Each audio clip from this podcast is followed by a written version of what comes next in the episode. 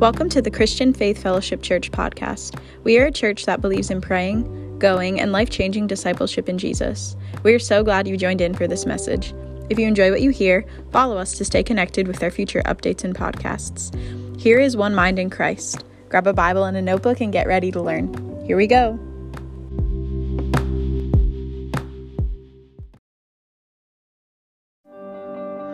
You know, that's a really tough act to follow, getting up there after that video was on. I'm one of the ones that she was talking about first service that sat here crying. Did it again this service.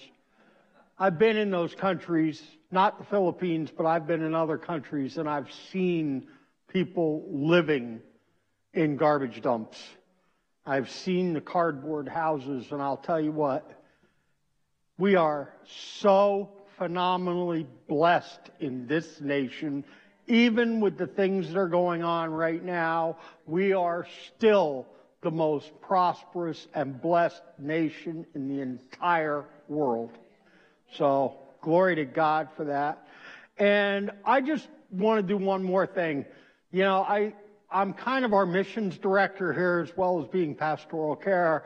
And there's a family that started worshiping with us a few weeks ago, month ago, month and a half ago, somewhere in there.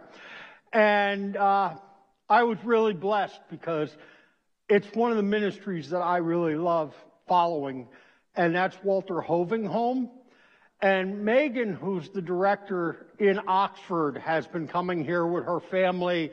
And if you get a chance, just say hello to them. But this week, I follow her on Facebook. Like I tell everybody, I kind of stalk people on Facebook.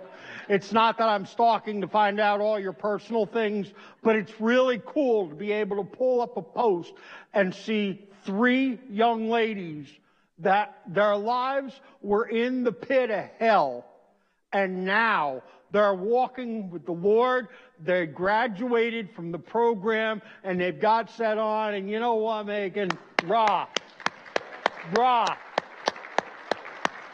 That is one of the one of the ministries that I get so excited about because they're local enough. We get to go and actually check out what they're doing there and then to see things like that and see these ladies moving forward.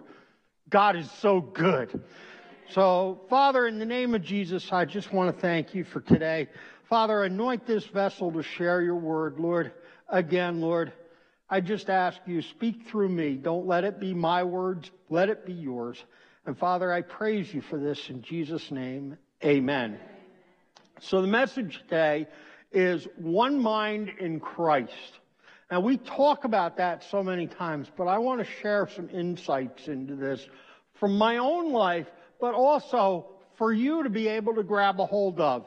So if you would, would you turn to Philippians chapter 1, verse 27? Philippians chapter 1, verse 27. And Philippians chapter 1, 27 says, Only let your conduct be worthy of the gospel of Christ so that whether I come and see you or am absent, I may hear of your affairs, that you stand fast in one spirit, with one mind, striving together for the faith of the gospel, and not in any way terrified by your adversaries. Now, I'll finish the scripture in a minute, but I want to break this down real quick not terrified by your adversaries. Okay. I had a conversation this morning and it really showed me something and I was able to speak into it. So I want to speak into it again. How many know that we have a world around us that is led by our number one adversary? Okay. But remember something, folks. We are aware of the wiles of the enemy. We shouldn't be ambushed. So in that respect, we should never be terrified. It doesn't mean that we're overjoyed when something bad happens, but we should never be terrified. What should we be? prepared in our armor and prayerful that it's turned back around the other way. You know, it's an amazing thing as a child of history. I love history and I love to study it.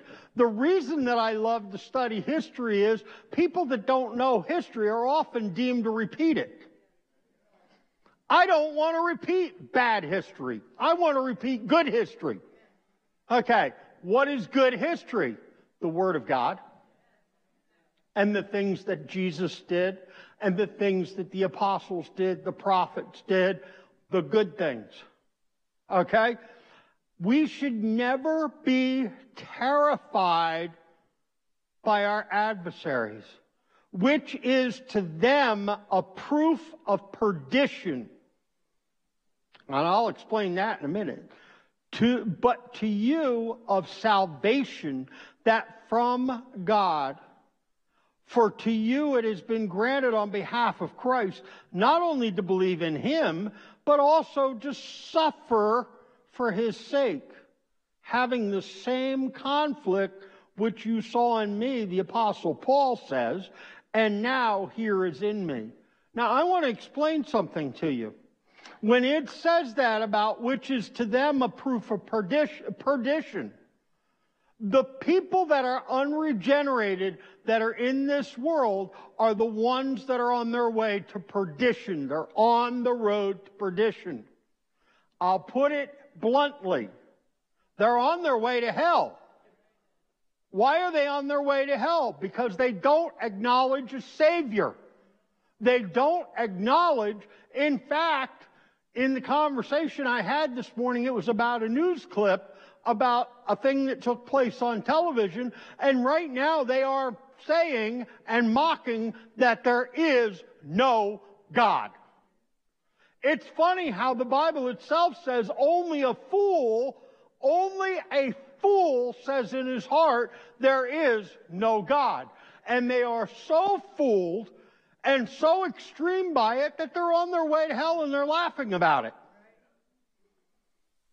Yet are we supposed to fall into that with them? Are we supposed to be terrified of that with them or by them? We're not, are we? What are we supposed to do? Stand fast on the gospel. You know, I love the way that Paul said this. He says, okay, and believe in him, but also to suffer for his sake, having the same conflict which you saw in me and now here is in me. Okay? Paul was saying he's coming back to see people. Jesus is saying he's coming back. He's watching us. What does he want us to, to do? Where does he want to see us? He wants to see us standing strong in one mind with him. Okay? In one mind in one direction. Now let me ask you a question. How many of you saw or have read the Gospels of Jesus Christ? How many of you noticed that what would be deemed his rights were violated daily. I never saw Jesus stand up and start screaming about his rights. Never. You know, it's an amazing thing how he didn't call us to condone or agree with evil, nor did he call us to come and cast aspersions about it or be vindictive about it. What did he call us to do? Love, pray, stand fast, hold on, be prepared, know that these things are coming. You know, it, it amazes me that I see, having looked at history many times, and being just old enough now, I'm not old, but I'm just old enough. And that's going to be my claim to fame until the day God calls me home. but just old enough to remember things. I remember a movie years ago. My parents thought it was this great movie. Okay? It was about what was called the Scopes trial. And my parents were like, oh yeah, it presented a whole different outlook on things. Yes, it did. It was so old that Spencer Tracy starred in the movie. That's how long ago it was made. It was to do with a trial that took place in the early 1900s or late 1800s, and it had to do with evolution being taught in school. It was a big deal because, well, it presented a different viewpoint, and maybe, maybe it wouldn't be bad to hear that viewpoint, except for one thing. There's no factual base to it. And my parents used to tell me all the time, well, you know, you got to have a differing view every once in a while. And I'm like, no, I don't. I can follow facts. What do you mean facts? Okay. Evolution. And yeah, I'm going to talk about it because it's one of my favorite things. Evolution. Okay. Evolution freed us from something. We don't have to have the mind of Christ because after all, we were made from primordial goop. So when you get right down to it, I'm just a muddy little blob that came to this earth from who knows where and became who knows what. And once we find the missing link, we can tie it all in together. I love humor. So I'm going to share something from my childhood with you. My mother had a saying for me. If there is mud within five miles, he's going to find it. I would leave the house in clean clothes, washed, bathed, the whole works, and I would come home covered from here to there in mud. Never knew where I got it, and I used to tell her all the time, but I was in the brook playing behind the house. It should have washed off. Sounded good to an 8, 10, 12 year old or whatever. But here's something factual. Every time I cleaned that mud off, I would take a look at it when it came off of me. Do you know what never happened? It never became life. It was mud. It was dirt. From dirt it came, to dirt it remained. Why is that important? If we find the missing link, it's a theory.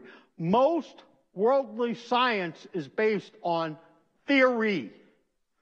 Do you know when they prove science out for the truth? This is going to blow you away. Usually, when a scientist becomes a Christian and lines it up with the Word of God, all of a sudden they can figure it out. Oh, that's why that's like that. That's why the earth is round. Because the Bible actually said the earth is round. But it took a scientist to discover it. the earth's round.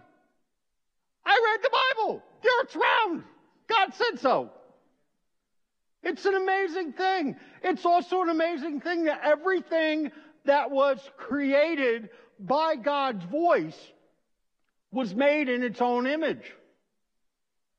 Everything. All the animals. Has anybody ever seen a horse dog?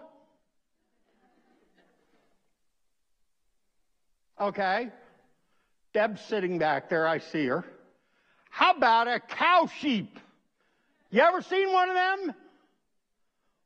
Why not? Because each was made unto its own. It was made unto its own seed. It was created that way by the spoken word of God. Do you know the only being or the only creation on the face of this earth that God made? He created a lot. He created the stars, the heavens, the moons, everything. But then it says, from the dirt of the earth, he made man. Made man. Made man. Wait a minute. What about the animals? No, he spoke them. What about the grass? Spoke it. Planets? Spoke it. But man he made. He made man is his image. His divine image. His divine nature. His divine being. In one being, he made them complete, male and female. And then, ladies, you got the better side of the deal because, according to my mother and all them, no matter how good I could ever get, I'd always be a little bit of a dirtbag because God made me from dirt. Then he put me to sleep and took from me a rib and made my wife. Okay, for married couples, that's why when you get into a very nice discussion and you look at each other go, I don't understand you. Men, we have an out. I was asleep. Okay? So get over it. I wasn't there when you were made, so I really don't know, but can you explain it to me? Okay? Why is that significant? It is so significant to the mind of Christ that so many people have missed it through all of eternity. You, each and every one of you, were made in the specific image of Almighty God. You are His masterpiece. You are His great creation. You are His one and only you that there ever is. I don't care if, I love our pastor back here. I don't care if you're like our pastor and her sister twin. You're the only you there is, Diane, and Deb, you're the only you there is. Why is that important? When I was a kid, I used to get so mad at my mom. Huh, when they made you, they broke the mold. I got a little older and looked at her one day and went, You are absolutely right because I am the only me that there is.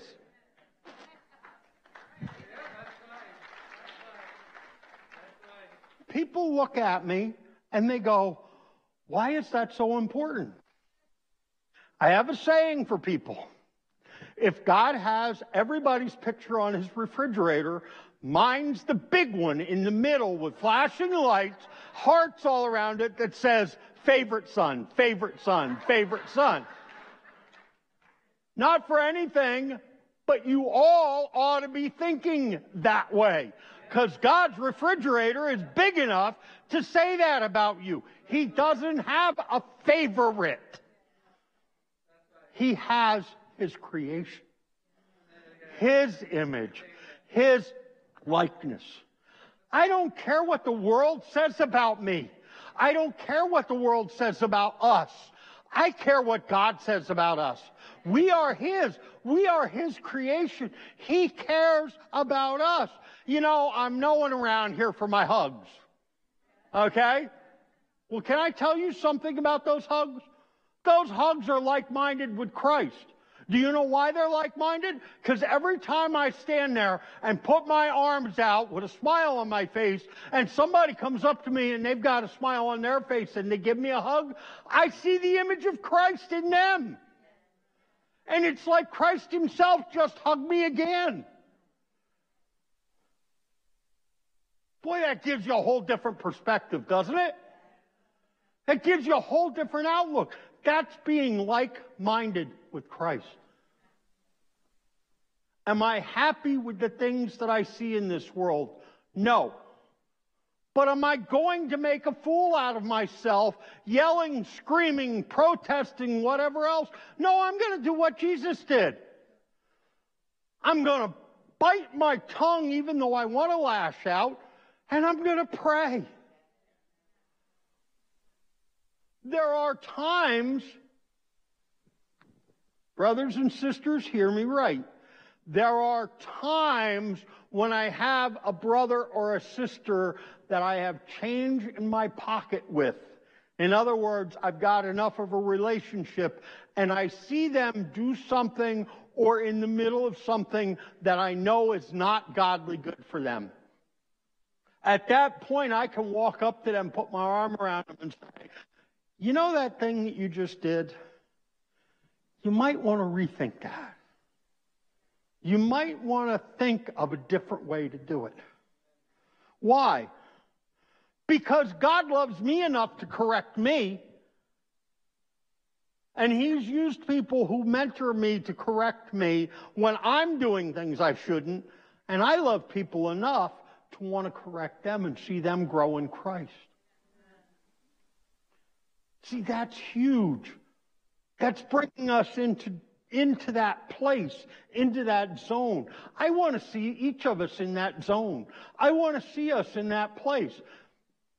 One of my favorite things, most people know this, I'm in charge of the prayer chain around here. I see almost every prayer request from this church that goes forth. Boy, I love to pray. I love to pray in agreement with people. But you know, there's been times when I've walked up to people who come up to me and say, You need to pray for me, or you need to pray for this situation. And they ask me over and over and over and over and over until I get to the point where I stop and I look at them very gently and I go, Do you even believe that you're going to receive that answer? that I'm praying for? Or are you just leaning on me to pray for you that God hear? Well, you know, you have the connection with God. Well, then you're never going to get your answer.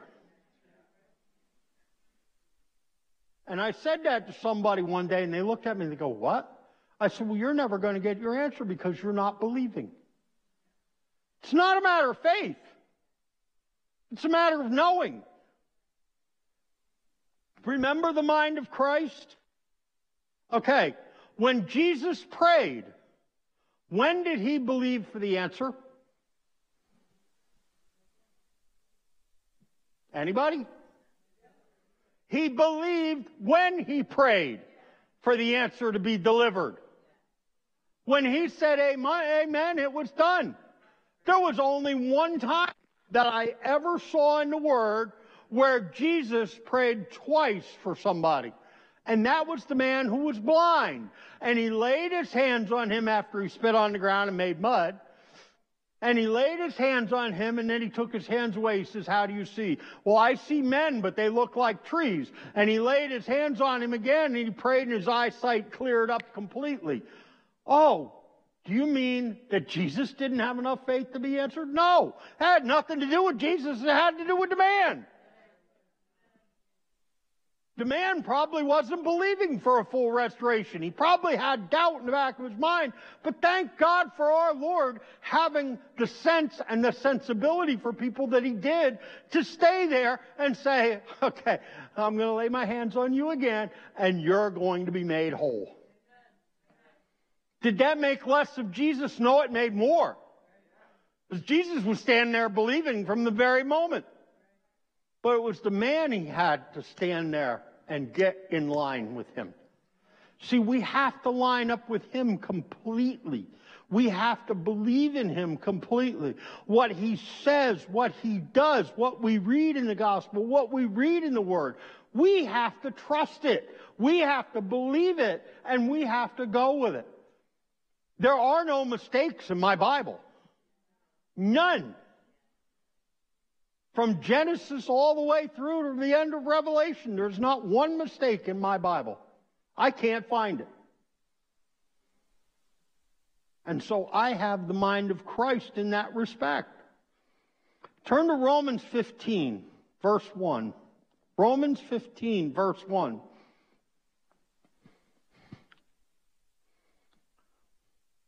This is one of my favorite things to share with people. We then, who are strong, ought to bear with the scruples of the weak and not to please ourselves. Let each of us please his neighbor for his good, leading to edification. For even Christ did not please himself, but as it is written, the reproaches of those who reproached you fell on me. For whatever things are written before were written for our learning, that we, through the patience and comfort of the scriptures, did you hear that? Through the patience and, and comfort of the scriptures might have hope. Now may the God of patience and comfort grant you to be like-minded toward one another according to Christ Jesus, that you may with one mind and one mouth glorify the God and Father of our Lord Jesus Christ. See, I have to tell you the honest truth about this.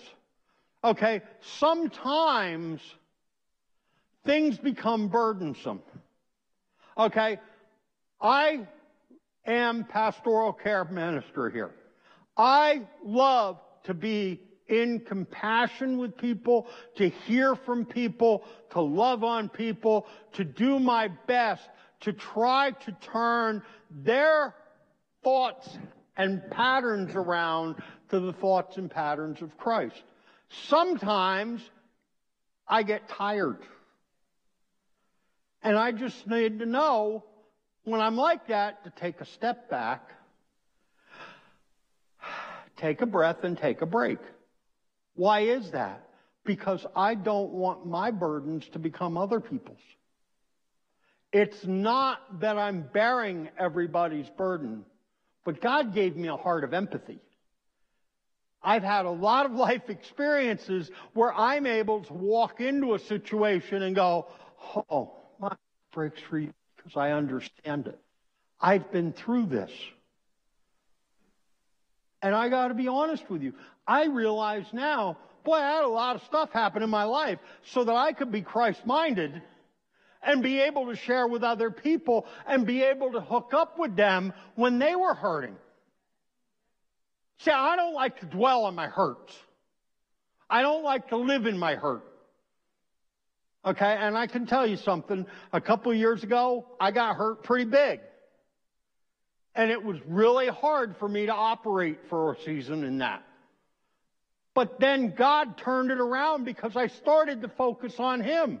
And I got something out of it. And I want to share this with you.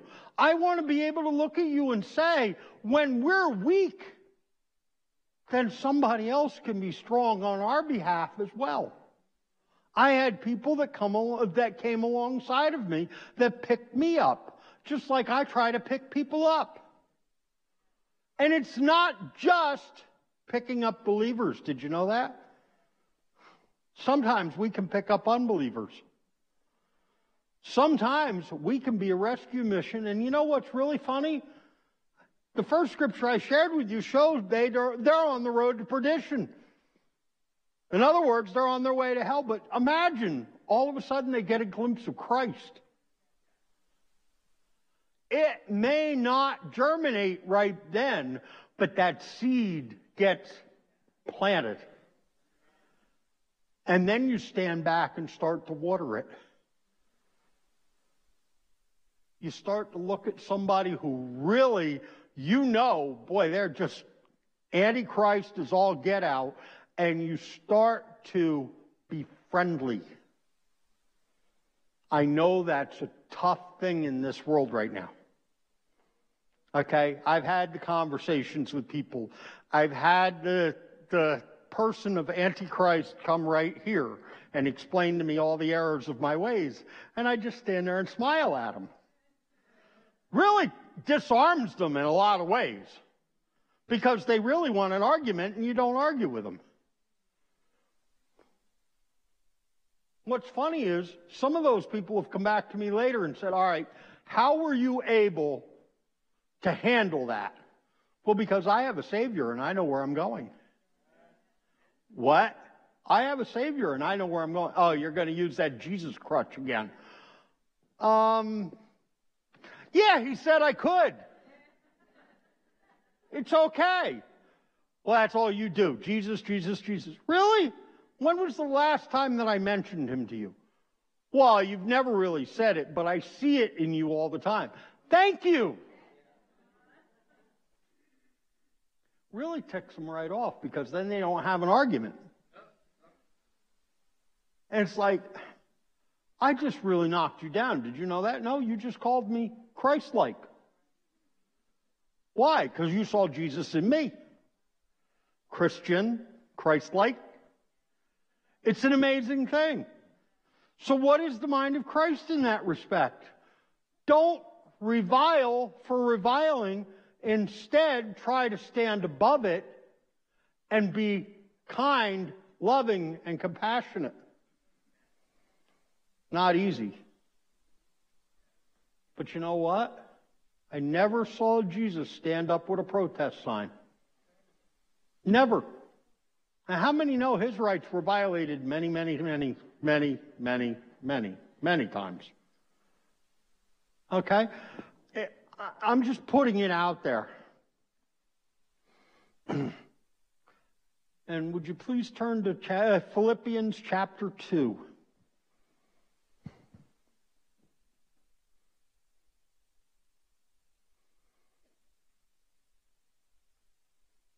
This is another one of those scriptures. Boy, the Apostle Paul.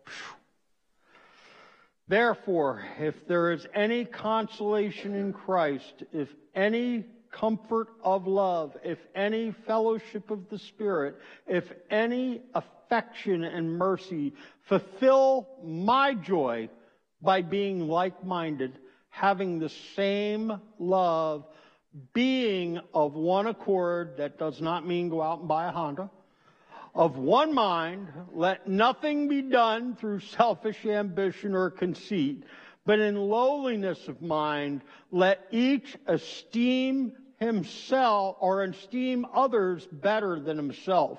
Let each of you look out not only for his own interests, but also for the interests of others.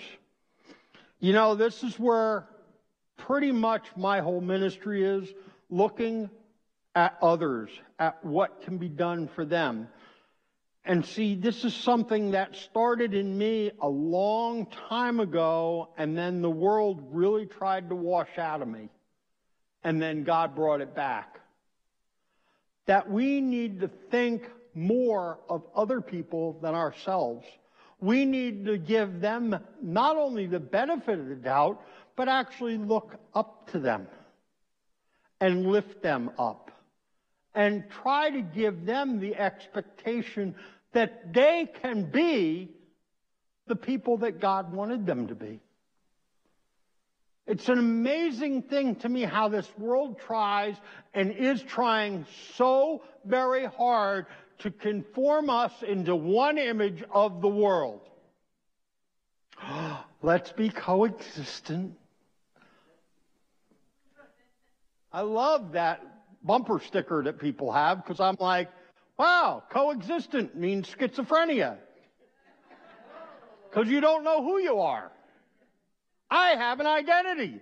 I don't fit in any of those. Okay, no problem.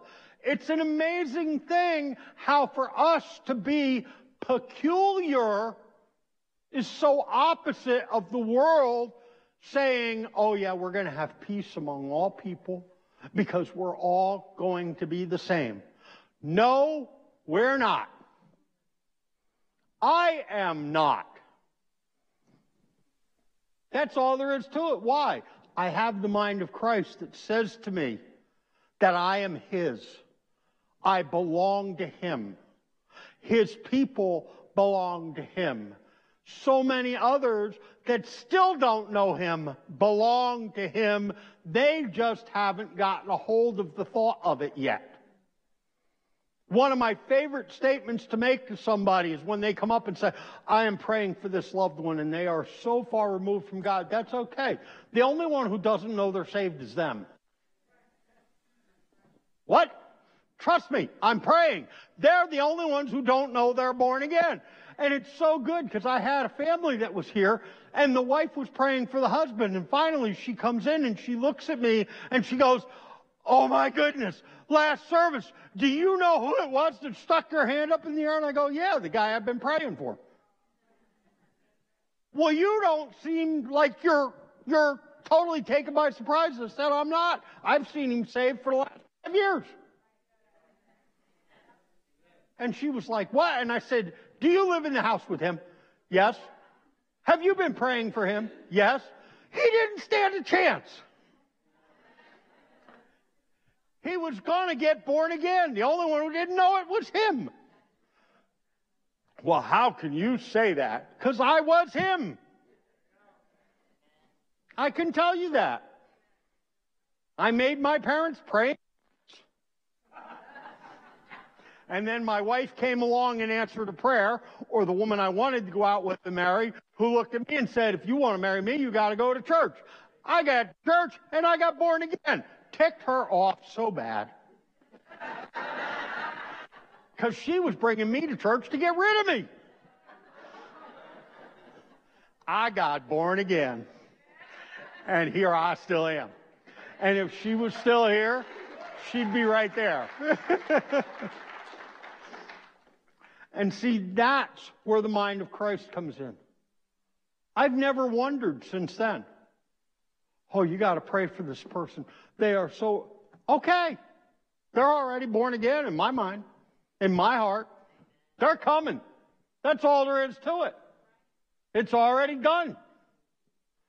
Wow, how can you say that? I didn't. Jesus did. Wherever two agree is touching anything. Okay, if somebody asks me to pray, that's one.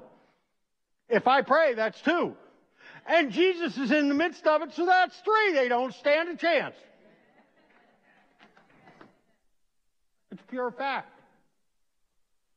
What about the evil in this world? Why do you think that our pastor and many others who are just like him have such a burden of prayer now that they've never had before. Because we are supposed to be like-minded with Christ. And what did he do? Prayed. And prayed. And prayed. And prayed. And I don't care if you don't like the person. It's got nothing to do with you. It's got to do with the mind of Christ and his heart in you. Pray. Pray. Pray. Pray for your enemies. Well, how should I pray? If you don't know anything else, pray for their salvation. Because the Word of God says they're on their way to the road of perdition. Wow. It got quiet on that statement. But you know, I'm just being real honest with you. In 1 Peter chapter 1, starting with verse 13.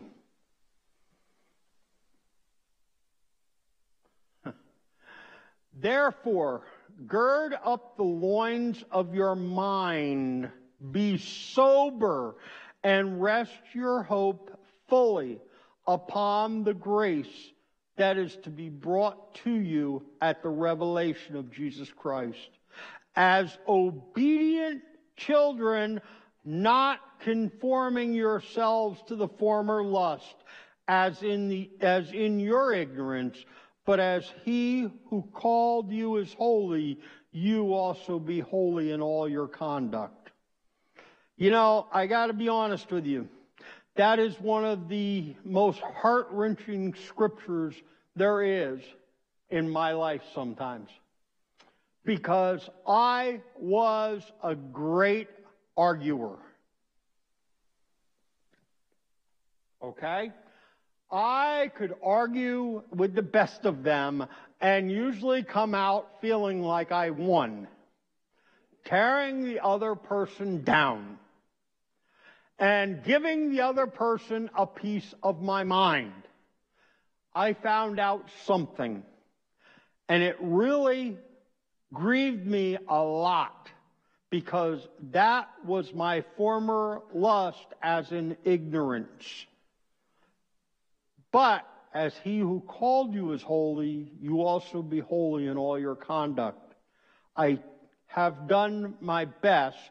I don't always succeed to stop arguing, to stop wanting to be the quick retort, the quick thought off the top of the head, the quick, sharp, cutting knife statement to the heart of somebody else.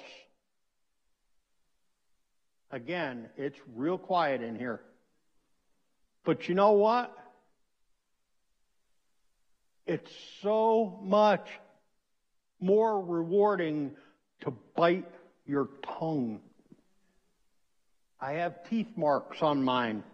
You have no idea how many times I want to, and I bite my tongue and hang on and try very hard not to say it.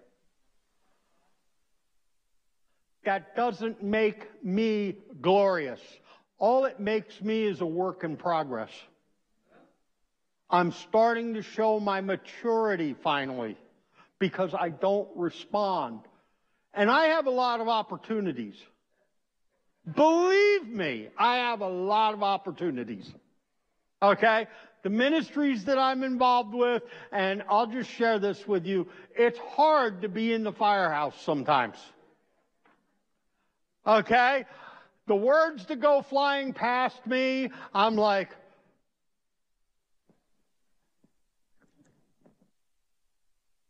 and I bite my tongue and I turn red and everything else, but I don't want to respond. I don't want to take part in what's going on. I could. I used to be great at it. Boy, I usually had five comments in the back of my head ready to go the split second that it took place. But now I have the mind of Christ that says it's better to be the one that looks at people when it's all said and done and say, Do you feel better that you just had verbal diarrhea all over that person? Well, no, not really. Okay. Well, you're never involved in those conversations. No! Why not? Because I'd rather be the one standing here with a smile on my face when it's all done, walking over to the person who you just decimated and saying, hey, listen, you're doing okay. You made a mistake, but let me show you how to fix that. You know, it's easy to tear somebody else down and rip them apart. But boy, sometimes it's so rewarding to take that person and pull them off to the side and say, here, this is the way you should have done this. And then watch them succeed the next time. And the best part is, watch them when the person that tore them apart goes, wow, you did good. Yes, they did, didn't they?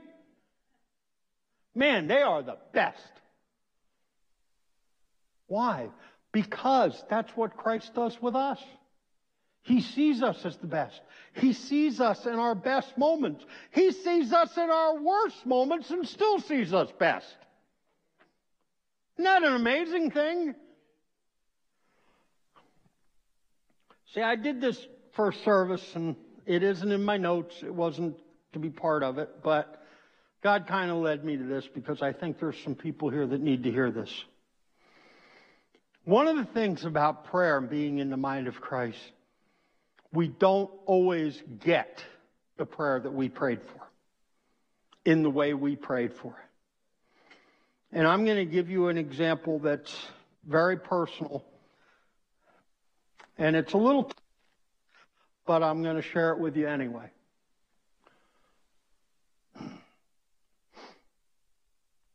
When my wife got sick, I was praying like nobody could ever believe. I was praying so hard that God was going to heal her. I trusted him that he was going to heal her. I trusted him that he was going to do the best for her that he wanted. I want you to understand that last statement. The best for her that he wanted.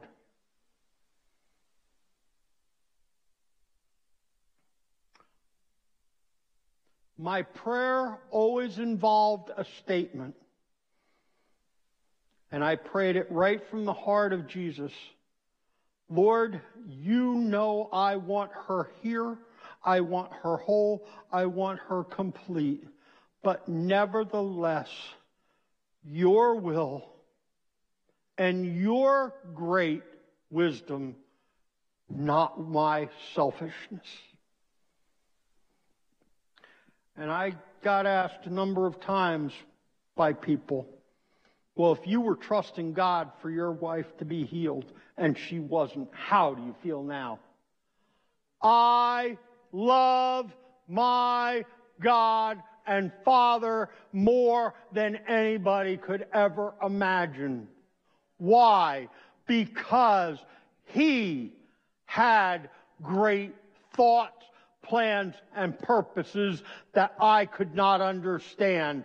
And He welcomed her to Himself willingly, lovingly, gently, and I'm going to be a little humorous in this. Her and I talked about this many times, and she used to tell me right out, oh, if you go before me, I'm praying you back. And I said, don't, because I'll be standing right at the throne of Jesus going, don't listen to her, don't listen, don't do it, because I'm not going back. I had a tough few months because of me. I never once, not one moment, not one minute, not one second did I ever have anger, frustration, or distrust of my God. He answered my prayer the way that He saw fit, not the way I wanted. If I got my wants, she'd been sitting right there right now. But He knew what was best for her. He knew better than I did. And it gave me the strength to stand there and look at everybody and go, okay, it's time.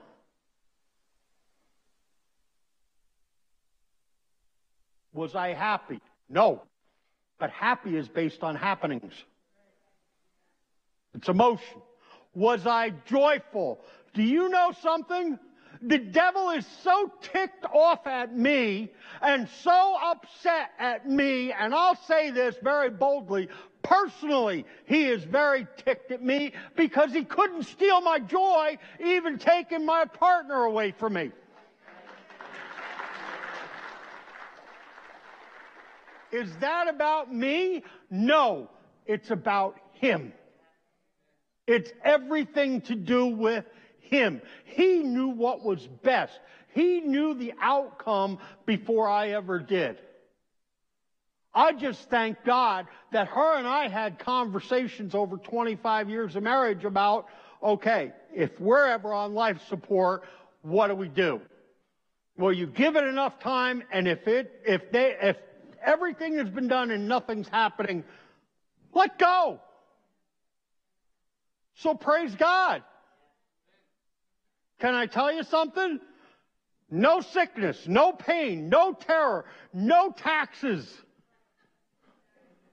No walking into a grocery store you're used to seeing overflowing and standing there and going, where the heck is everything? No political junk. No anything. I have to be honest with you. For anybody that has that thought in the back of their mind, about, oh, God took her from you. He did not.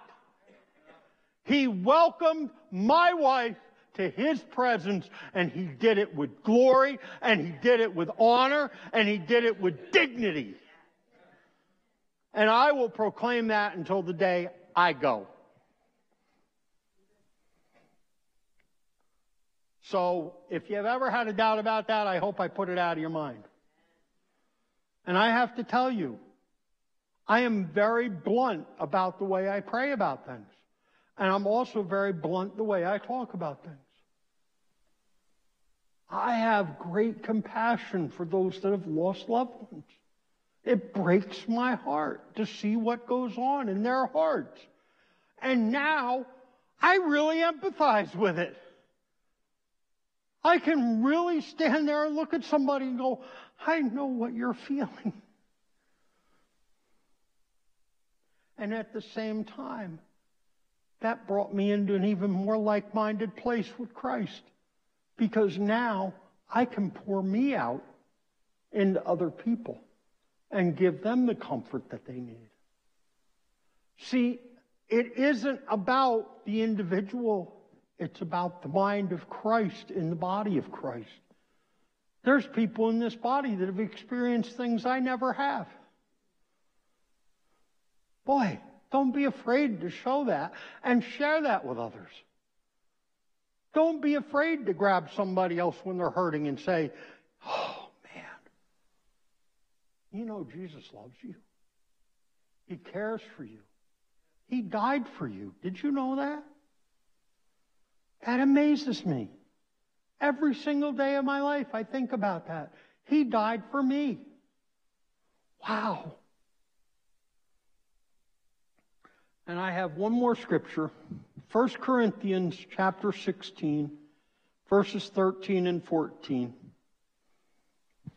Watch and stand fast in the faith.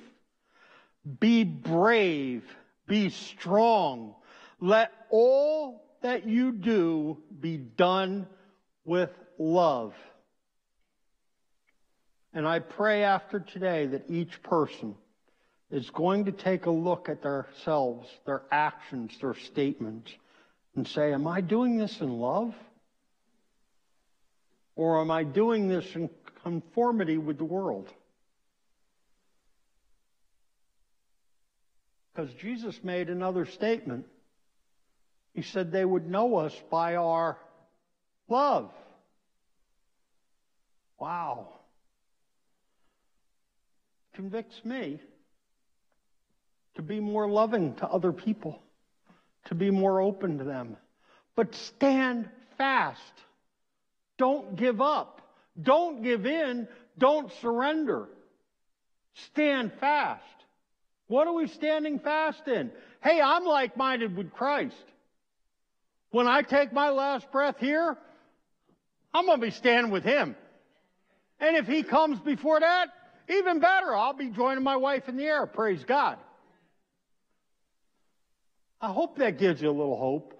I pray that gives you something to hang on to. And I gives, I, I pray that it gives you, like it does me, something to inspire, uh, to aspire to.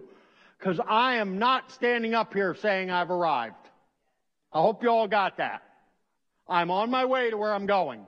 Haven't arrived yet. Okay? But I've come a long way from where I started.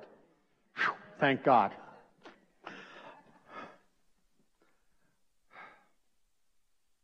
One thing that I have to tell you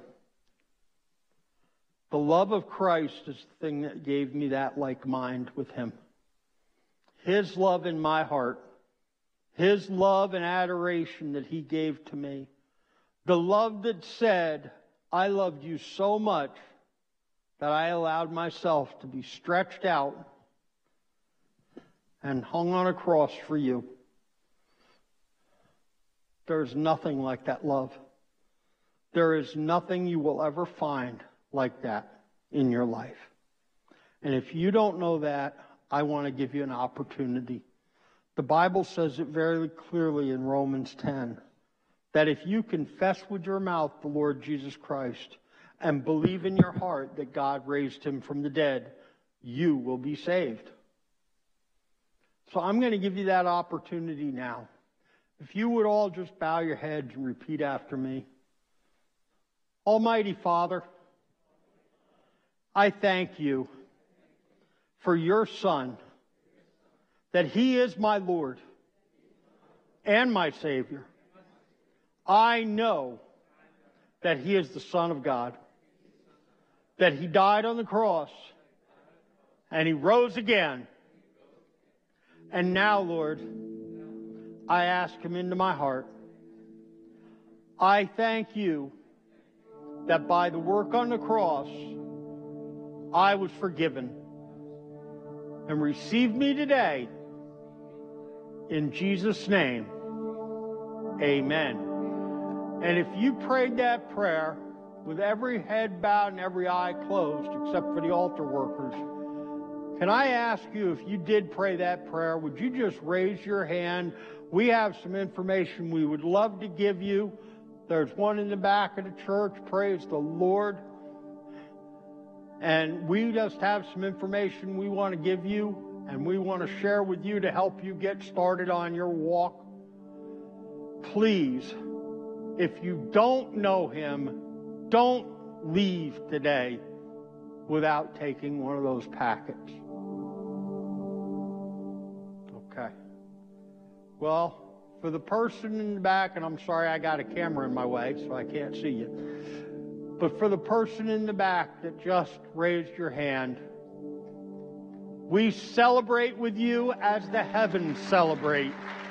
Because today, the very angels celebrate that you received the Lord Jesus Christ.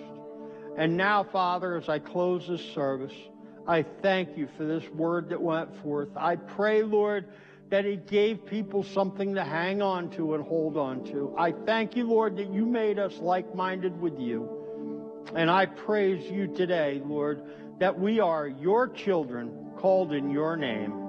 And I thank you for your love, your compassion, your healing, and your great grace upon us. And now, Lord, I bless them. I bless these people in the name of Jesus.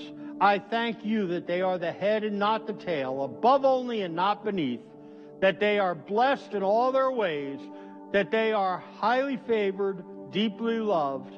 And I praise you and thank you for this in Jesus' name. Amen. Thanks, everybody. God bless you all. Have a wonderful day.